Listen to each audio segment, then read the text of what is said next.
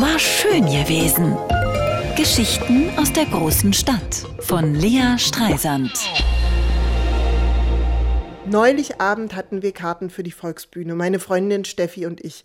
Mein Gott, Herr Pfarrer, Poleschs Denkergebnisse zum Thema Glaube, Sünde, Bergmann. Wir fanden es sehr lustig, aber so richtig angefasst hat das Thema keine von uns. Ich meine, hallo Ostberlin, atheistischer geht's nicht.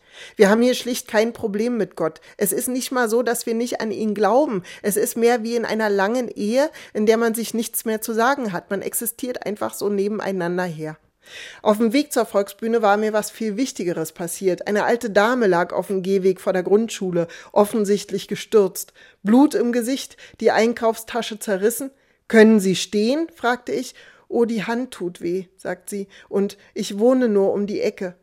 Ich hasse es, älteren Menschen zu widersprechen. Wer bin ich, jemanden die Entscheidung über sein Wohlergehen abzunehmen, wenn sie meint, sie ist fit genug? Die Frau muss ins Krankenhaus, ruft eine Stimme in meinem Hinterkopf. Aber Krankenhaus ist schrecklich, meldet sich eine andere Stimme. Ich habe viel Zeit in Krankenhäusern verbracht. Die sind kein Ort, um gesund zu werden. Niemand interessiert sich für dich. Du bist nur ein Körper, der kaputt ist. Das Essen schmeckt nach Einsamkeit und Langeweile. Gesund wird man zu Hause. Also wenn sie meint, sie will nach Hause, sie könnte doch morgen zum Arzt. Die Frau ist über 80 und steht unter Schock. Du kannst sie jetzt nicht allein lassen. Was ist, wenn die in einer Stunde vor Schreck einen Herzinfarkt kriegt?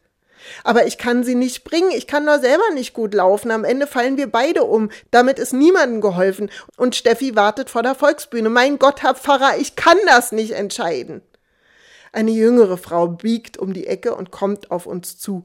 Entschuldigung, rufe ich ihr entgegen, können Sie helfen? Die Angesprochene sieht genauso begeistert aus, wie ich mich fühle. Was ist denn passiert? fragt sie, um sogleich hinzuzufügen. Ich habe überhaupt keine Zeit. Ich gucke von ihr zu der blutüberströmten älteren Dame und wieder zurück. Zum Glück kommen andere, die entschlossener handeln. Bei Blut am Kopf rufst du immer einen Krankenwagen, klärt mein Mann mich auf, als ich später wieder zu Hause bin. Das kannst du dir merken als Faustregel. Und wenn die Hand weh tut, auch. Ich muss wirklich mal einen Erste-Hilfe-Kurs machen denke ich. War schön gewesen. Geschichten aus der großen Stadt von Lea Streisand. Immer montags neu im schönen Morgen und jederzeit auf radio1.de.